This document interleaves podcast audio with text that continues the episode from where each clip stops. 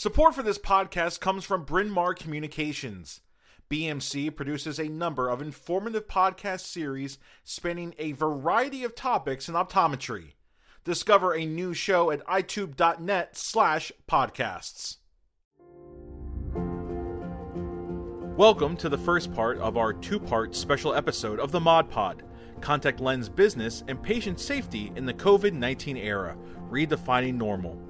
Dr. Rachel Rubel speaks with colleagues Drs. Brianna Rhue, William Toe, and Justin Weigel about their optometric practices and contact lens business, all in the context of the ongoing COVID 19 pandemic. This program is supported with advertising by Bausch & Lomb. The opinions and views expressed during this program are those of the individual participants and are not necessarily those of Bausch & Lomb or its affiliates. Hey everyone, thanks for joining us today. We're here to talk about our businesses, COVID 19, and contact lenses. So I've got some awesome um, optometrists here to join me. Um, some of the initial ideas that we're going to talk about today is the impact that you've had on your business, uh, COVID era, era protocols that you've had, and the pandemic as a catalyst for what change may occur in the future. So let me tell you a little bit about what happened in my practice. I have three practices that all shut down mid-March. Uh, we had to unemploy 80% of my staff, which was such a bummer because we didn't know for how long, what was going to happen. We had a couple staff still at the office, answering phones in locked offices, dark. We left the lights off. And they were mainly there to update us on any emergencies or urgent care as we lived down the street from one of the offices and we provided telemedicine to patients as well if we didn't have to come in. Um, some cases we did, it just depended on the case. So it impacted our office quite a bit. Protocols have changed, staff has changed, the way we've done things has changed. Um, with contact lenses, we actually saw quite a bit of an increase in our revenue. The reason is we had patients calling us going, oh my gosh, we have appointments and we didn't know how long this was going to last. So we've got three offices booked full with contact lens exams and patients that couldn't get contacts. So we had a lot of sales during that time. We're going to talk a little bit more about that in a, a while, but I want to go ahead and introduce the other panelists that are joining me today and hear about their offices and what they did during COVID. So let's start with Dr. Will Toe. Will, tell us a little bit about yourself. Hi there. Uh, thanks. Uh, thank you, Rachel, for uh, the uh, great introduction there. Um, so my name is Dr. Will Toe. I practice in San Mateo, California. Uh, I have my private practice that I uh, purchased just last year. So great timing on my part there, fall of last year. Um, so uh, definitely having to go through this has uh, been an interesting experience for a new practice owner. Um, similar to yourself, we had to shut down mid-March. In fact, the Bay Area was one of the first areas in the country that had a shelter-in-place order. So um, it was very interesting to see because uh, we we knew everyone's eyes were on uh, on us in terms of what we would do. But just like yourself, we were just, uh, we shut down just routine and preventive eye care. We were focusing on urgent care and emergency care uh, throughout that time. Um, introduced telehealth to our practice, which uh, I've used a handful of times myself with, with uh, mixed results, I would say.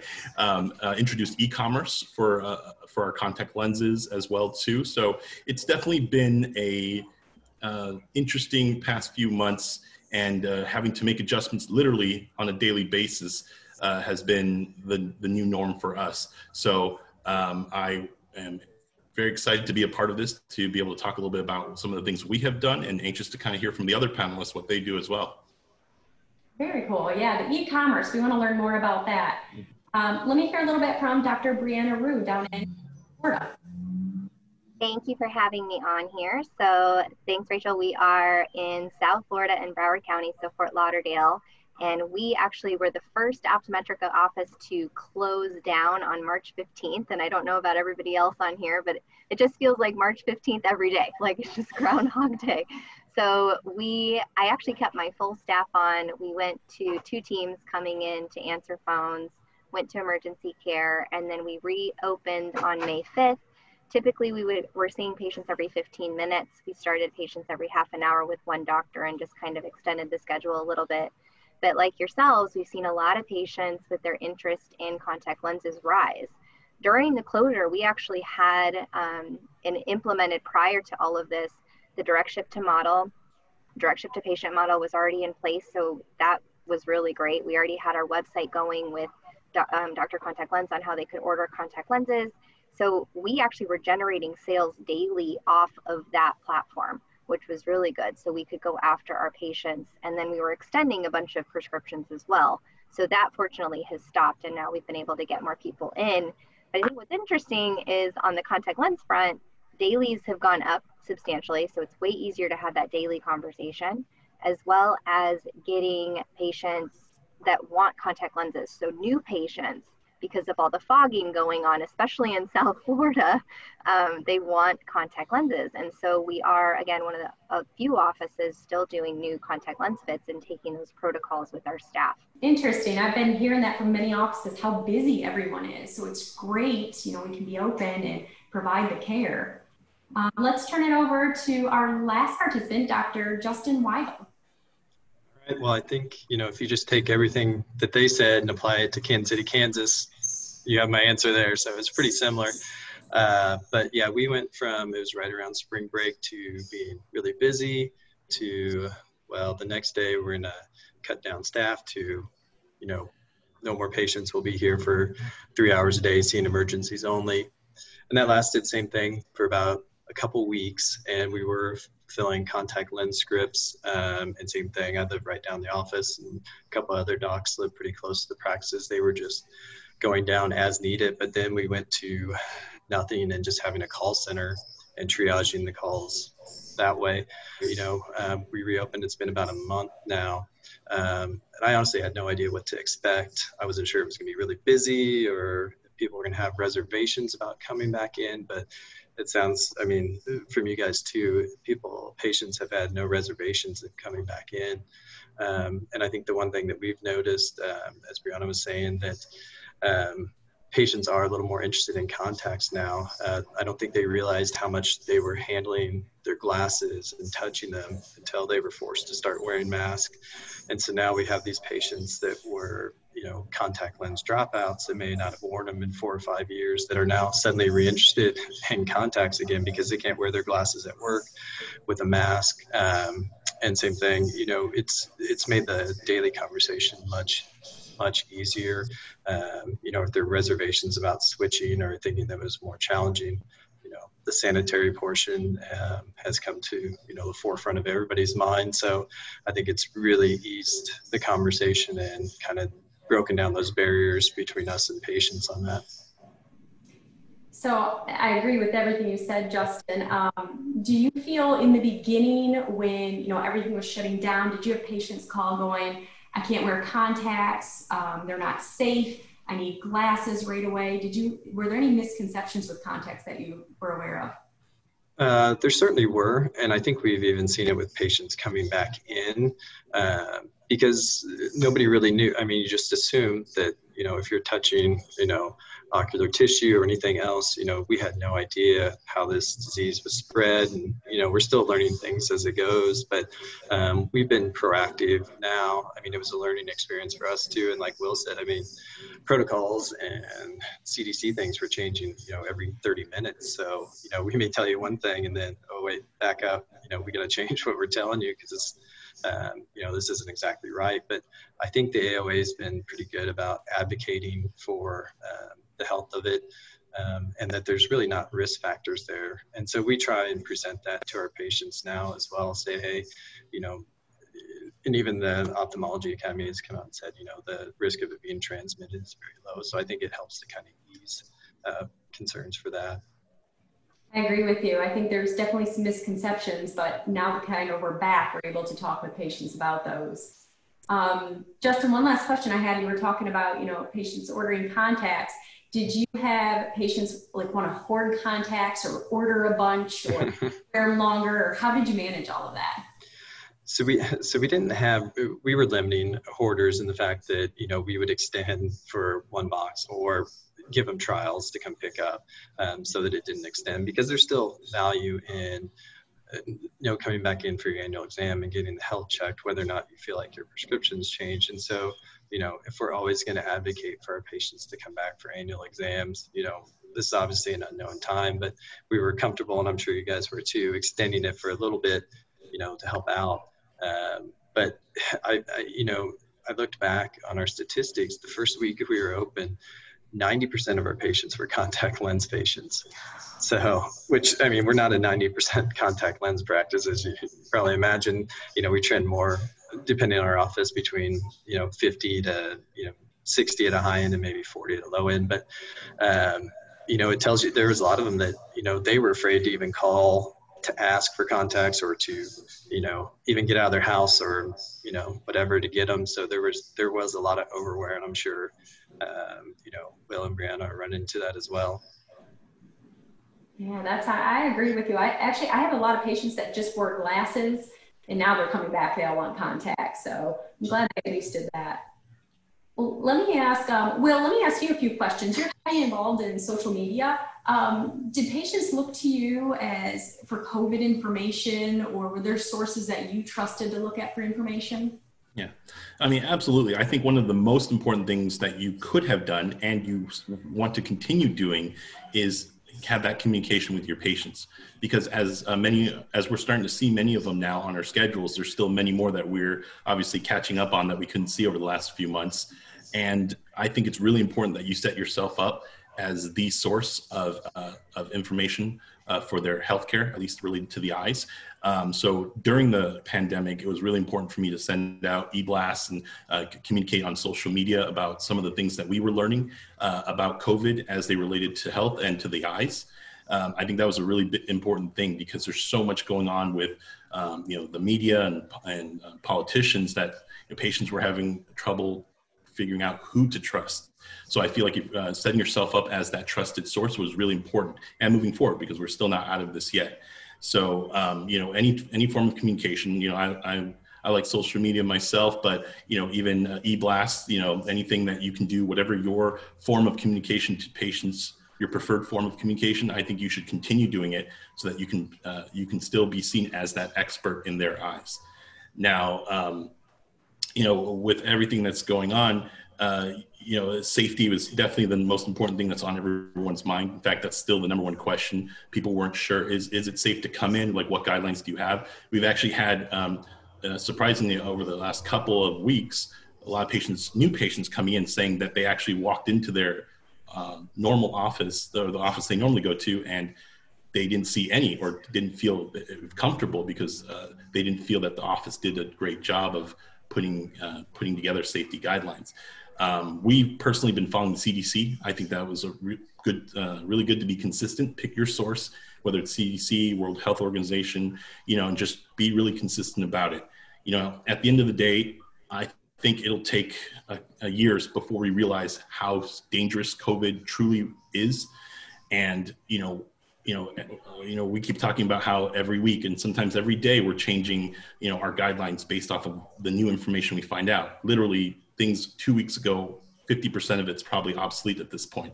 So you know everyone's uh, everyone understands that it's important to be flexible um, and it's really important to um, uh, you know really communicate that to the patient. And at the same time um, you know, you know the information that you do have, you know, you definitely want to be a little bit more on the safer side because it's because it's always in flux. It's always going back and forth between what's safe and what we know. You always want to be a little bit more on the cautious side because we are dealing with people's health here. I agree with you. I mean, that's all we know right now is to be cautious, to have mm-hmm. hygiene, to you know, masks. Um, yeah, we'll eventually, hopefully, know down the road what's going on, but that's what it is right now. Mm-hmm with the concerns, have any of your patients been concerned about contact lenses or presenting with concerns? yeah, yeah, with contact lenses, I think early on, um, you know, Justin mentioned that the Academy of Ophthalmology uh, released uh, really uh, specific guidelines in, in terms of what they felt about contact lens safety. The unfortunate part of that is the news media, I think it was specifically CNN, picked up that story and they, instead of talking about the entire aspect of it, they just focused on the dangers of contact lens wear. And that's what got spread to the public. Um, obviously, we know a lot more than we did early on.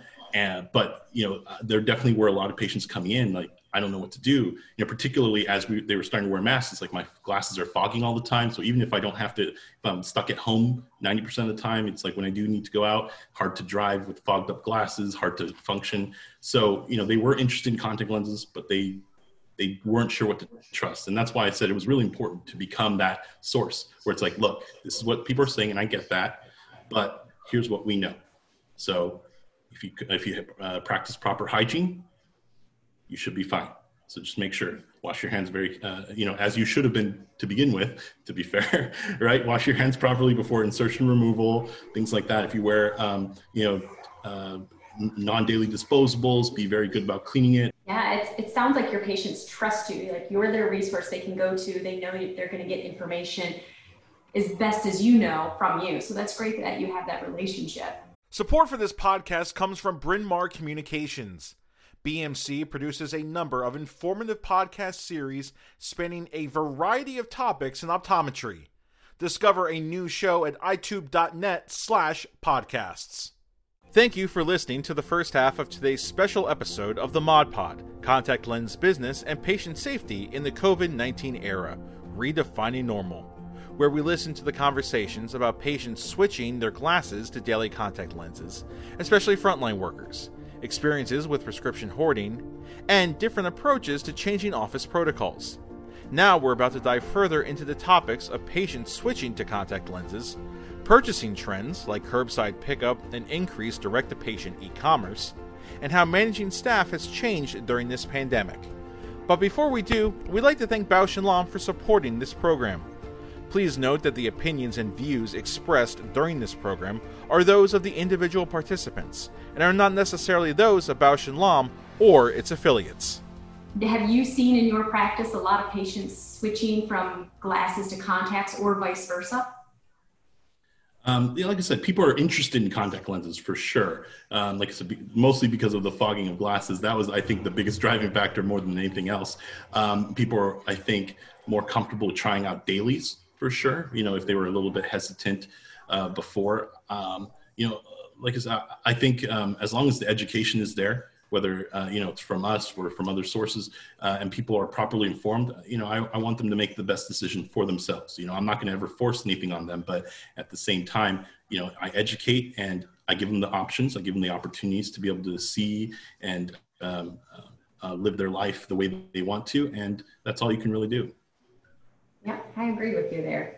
Well, let me ask um, Brianna the same question there. You mentioned you're seeing a lot more dailies in your practice. Are you seeing more glasses versus contacts? So we again kind of the same thing that Justin was seeing. So in that early phase of opening, it was really kind of that geared contact lens patients. The other thing to utilize too are those actually those are patients that you want to see that are you know can get in and out of your office quickly. So we also have to remain profitable here, which I think is good for all of us as a business side. So these young, healthy people, we can get in and get out and then get them their year supplies. So definitely we've seen an increase in patients wanting dailies, patients, uh, we had that backlog of, you know, we closed right down before spring break. So we didn't even get our spring break rush. So it was all of those patients from college and that needed to get in for their eye exams. So we implemented that and we're extending prescriptions as well. But the dailies have increased and that conversation's become easily easier. And then just getting the the new patients in that those dropouts that that were interested in it. So same thing as Justin and Will have been seeing. What about you, Justin? Are you seeing more patients coming in? You mentioned you're seeing a lot more contact exams from previous contact wearers do you have anyone asking to go more into glasses? No, I haven't seen it go the opposite direction. Um, you know, our same thing. We started, we reduced our exams from every 15 to every 30 minutes, um, and we found even you know post COVID, our year-over-year growth has been over what it was last year, just because you know people were obviously in need of you know updating their glasses or contacts. But I haven't seen it go the other direction. Um, like I said, it's it's really brought up the conversation with patients that may have always been on the fringe of asking about contacts or they weren't asked about them that are now inquiring. said the ones that their ma- their glasses are fogging, they're actually wearing their mask correct and not below their nose. So, you know, it's going to affect everybody at work if they actually do that. But it's just made that you know conversation easier. And then you know you bring up the sanitation part of it is you know how often did you ever clean your glasses? And you know that's the one thing people always adjust throughout the day. You know whether it's they sweat or if it's just it feels uncomfortable, itches. They're always going like this. But you know I'd say 95 plus percent of patients, you know, probably never. I mean, you can say. I mean, you guys know that from patients coming in and seeing nose pads and things. People just do not I mean, they do not clean their glasses. So I think it's just kind of, like I said, everything's fallen in line. Things like Will said, we should have been doing before that we're learning now, we actually do need to do all the time um, has just made the conversation a lot easier and, you know, kind of brought it to patients' minds that maybe this is for me when I didn't think it was. Yeah, no, I agree with you. Those those nose pads that come in, you're just wondering hygiene. yeah. Um, we've seen a lot of patients switch to contact lenses because uh, we have a lot of healthcare, three different hospitals I'm surrounded by in Charlotte here. And so a lot of healthcare workers, they don't like the fogging, so a lot are switching to contacts. The other thing we've seen are patients that we haven't seen in years worried that they're going to lose their insurance. And they're coming in going, I need to get contacts. I've never worn them, but I want to order a year's supply. And we're going, well, why? And they may lose their insurance. So they want to make sure they're using it in, in case this happens again. Um, so it's been kind of an interesting uh, thing to see all these patients scheduling and why they're scheduling. So, well, with that, I mean, we, we did the same thing, Justin. We decreased the number of patients in our office. Um, you know, we have strict protocols in all the offices, how many exams per hour. And in North Carolina, we have an entire four page document on guidelines of the whole office from front to back and what to do. Um, tell me all about your protocols in your office. What has changed as far as do you check temperatures, masks, social distancing? Tell me how your offices look. Yeah, so so very similar. We like Will said, we follow CDC protocols. So we've removed all the chairs. I'm sure everybody else has, um, and we moved a stand up to the front of the door um, that you can't go past it unless you have your temperature check, temperature taken and sign in. Um, we don't allow in without a mask. But yeah, same thing, spaced out the exams. We're just now starting to, now that we've been comfortable with our protocols, um, and you know, every pair of glasses that gets tried on gets go, goes into a bin until they're sanitized. We tell patients, you know, touch or you know, try on as many as you want. We're not trying to limit that. It may take us a little more time to, you know, clean up and get them prepared for the next set of patients, but um, you know, that's what we're here for. Um, but now that we have, you know, comfortability in our protocols, we're starting to go to every 20 minutes now. It's just, you know, the cleaning and the sanitizing in the rooms, as I'm sure you guys can all test. That's that's been the biggest delay um, in moving forward. And so, you know, we've gotten it down. The system we have signs on the outside of the door, stop and go. So, you know, text know if they go by it if that room's been sanitized or clean, whether they can put a patient in there or not. Um, we still try and do curbside dispensing as much as possible. Um, and then, yeah, ship to patient has been big. You know, previously, I could probably count on one hand the number of patients actually asked in the exam room, can you ship these to my house? that was one of the things I noticed that patients are now asking me, not, you know, the contact lens technician, if they can get them direct delivered to their house. So, yeah, it's been interesting to see. Yeah. What about you, Will? How's, how's, how's your office look out yeah. there? Curbside pickup has been big you know e-commerce for our contact lenses. You know i, I will say it was um, the first two weeks you know i kind of was a little bit resistant against the e-commerce part. You know in the beginning we thought it was only going to be a two or three week thing. So uh, immediately after the first extension of the uh, shelter in place that's when i got on uh, on the phone with my uh, ABB rep and it's like okay we need to get something today.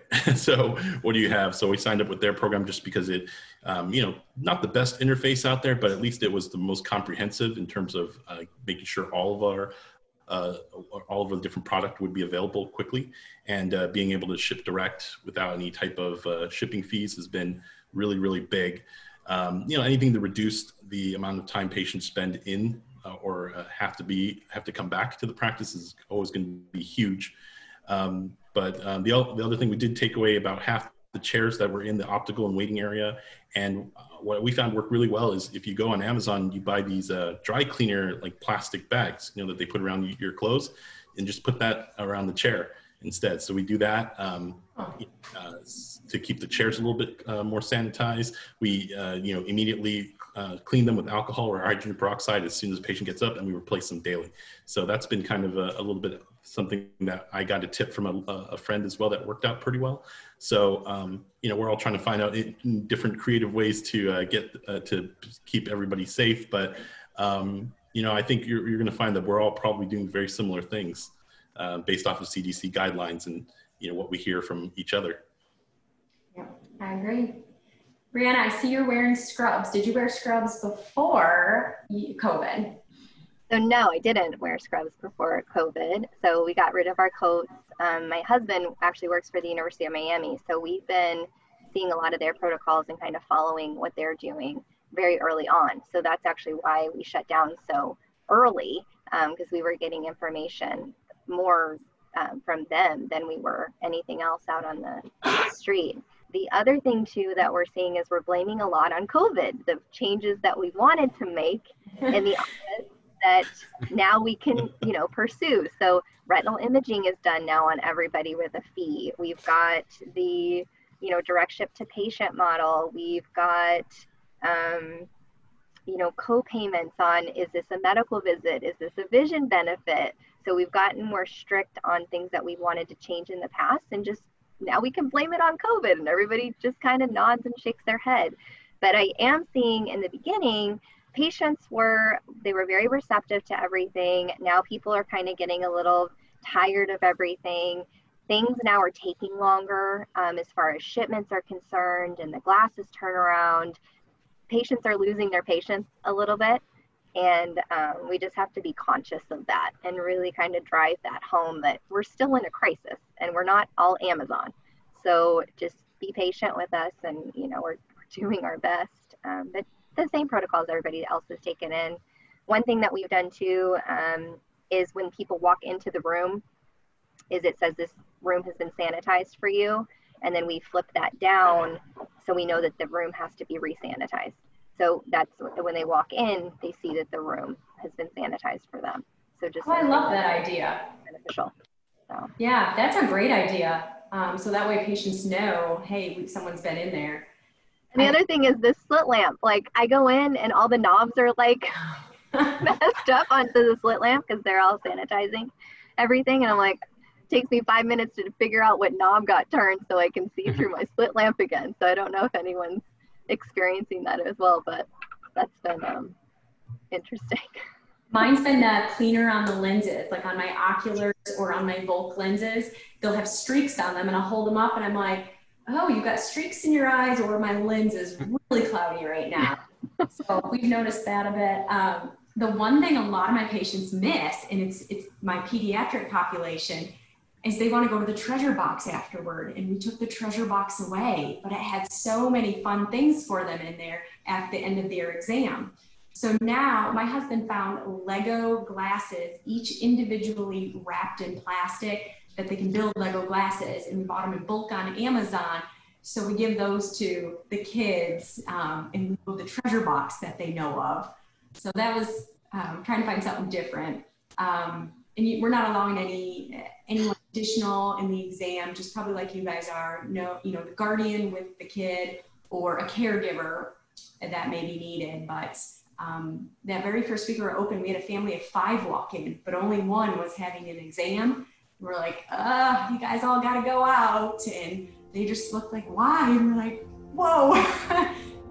this concludes the first part of our two part series podcast, The Mod Pod contact lens business and patient safety in the COVID 19 era, redefining normal. Dr. Rachel Rubel speaks with colleagues Drs. Brianna Rhue, William Toe, and Justin Weigel about their optometric practices and contact lens business, all in the context of the ongoing COVID 19 pandemic. So far, we've heard some interesting insights on contact lens wear and changing the patient's purchasing styles, and the increased demand of disposable contact lenses. In the second part of this series, we cover topics of telemedicine, maintaining staff morale, patients worried about contact lens scarcity, and preparing for the future. This program was supported with advertising by Bausch & Lomb. The opinions and views expressed during this program were those of the individual participants and were not necessarily those of Bausch & Lomb or its affiliates.